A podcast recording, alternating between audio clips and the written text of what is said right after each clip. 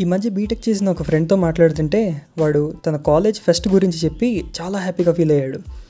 మా college fest ఉంటుందిరా అసలు. డ్యాన్స్లు స్కిట్లు సూపర్ ఉంటాయి అని చెప్పి భలే హ్యాపీగా ఫీల్ అయ్యాడు. మరి మీకు సీఎల్ఏలు ఏమైనా ఉంటాయా? అని అడిగాడు. మనక? మనకి సీఎల్ ఇలాంటివి ఏమి ఉండవు. మాకేం ఉండవురా? అని చెప్పేసి నేను వచ్చేసా. తర్వాత గుర్తొచ్చింది. అరే మనం కూడా ఆల్మోస్ట్ అదే లెవెల్లో నాన్ స్టాప్గా ఒక ఫిఫ్టీన్ డేస్ ఎంజాయ్ చేసాంరా అని నాలో ఉన్న అంతరాత్మ నన్ను తిట్టింది.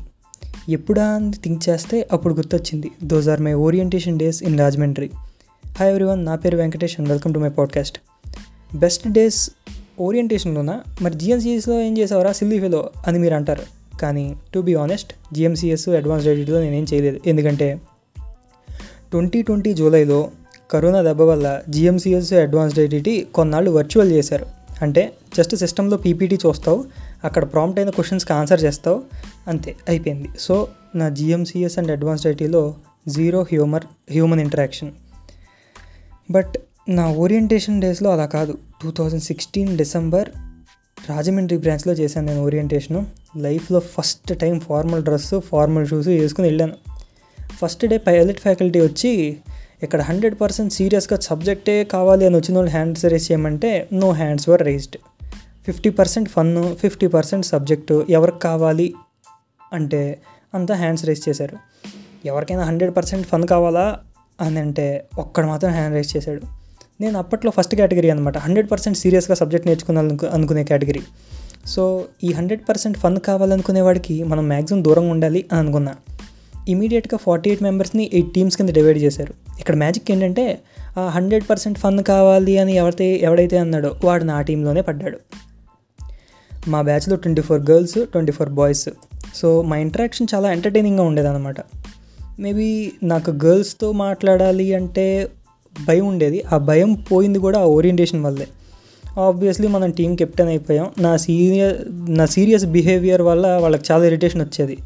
అది నేను రిలీజ్ అవ్వడానికి చాలా టైం పట్టింది. నా టీమ్మేట్స్ నన్ను బాగా తిట్టుకున్నారు కూడా. బట్ ఆ ఫిఫ్టీన్ డేస్లో నేను చూసిన హ్యాపీనెస్ తర్వాత లైఫ్లో ఎప్పుడు చూడలే.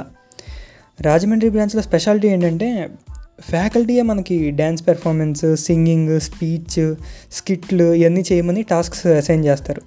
సో మనలో ఉన్న టాలెంట్స్ అన్నీ బయటకు వచ్చే బయటికి బయట పెట్టే ఛాన్స్ వస్తుంది అనమాట ఒక్కో టాస్క్లో ఒక్కో స్టూడెంట్ సైన్ అయ్యేవాళ్ళు. స్కిట్స్ చేస్తున్నప్పుడు వెంకటరెడ్డి అనే అబ్బాయి అయితే ఫుల్ అసలు వాడి పంచ్ డైలాగ్స్తో పెద్ద స్టార్ అయిపోయాడు. అందరికీ వాడంటే చాలా ఇష్టం అనమాట టూ థౌజండ్ సిక్స్టీన్ ఆ టైంలోనే మీమ్స్ అందరి మీద మా బ్యాచ్లో ఉన్న వాళ్ళందరి మీద మీమ్స్ చేసి పవన్ అనే అబ్బాయి చాలా ఫేమస్ అయ్యాడు.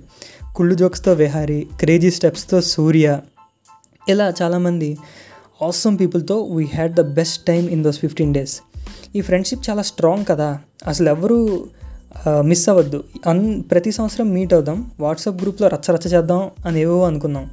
రిజల్ట్స్ వచ్చాయి. పాస్ అయిన వాళ్ళంతా ఆర్టికల్స్కి వెళ్ళిపోయారు. ఫెయిల్ అయిన వాళ్ళంతా సైలెంట్ అయిపోయారు.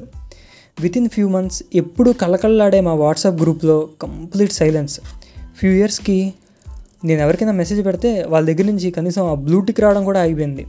Then I understood the value of those fifteen days ఇప్పుడు literally those fifteen happiest days of my life have almost faded out from my memory ఇది ఇప్పుడంతా ఎందుకు చెప్తున్నా అంటే మనకి బాగా క్లోజ్గా ఉన్న మనకి నచ్చిన ఫ్రెండ్ ఓ వన్ ఇయర్ తర్వాత టూ టూ ఇయర్స్ తర్వాత మనకి ఎమోషనల్గా అవైలబుల్ ఉంటాడు అని గ్యారంటీ ఏం లేదు.